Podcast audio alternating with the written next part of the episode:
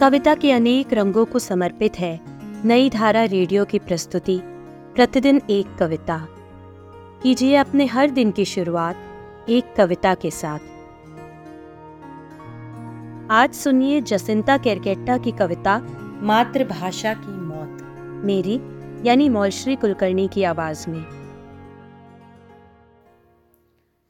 माँ के मुँह में ही मातृभाषा को कैद कर दिया गया।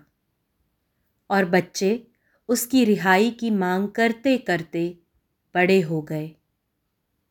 मातृभाषा खुद नहीं मरी थी। उसे मारा गया था।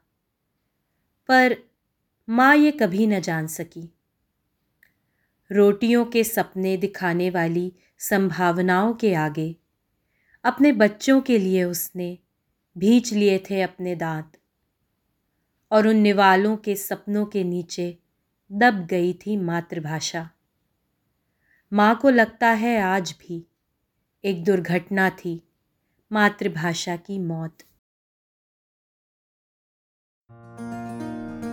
आज की कविता को आप पॉडकास्ट के शो नोट्स में पढ़ सकते हैं। आप जहाँ भी प्रतिदिन एक कविता सुन रहे हैं, वहाँ अपने कमेंट्स शेयर करना ना भूलें।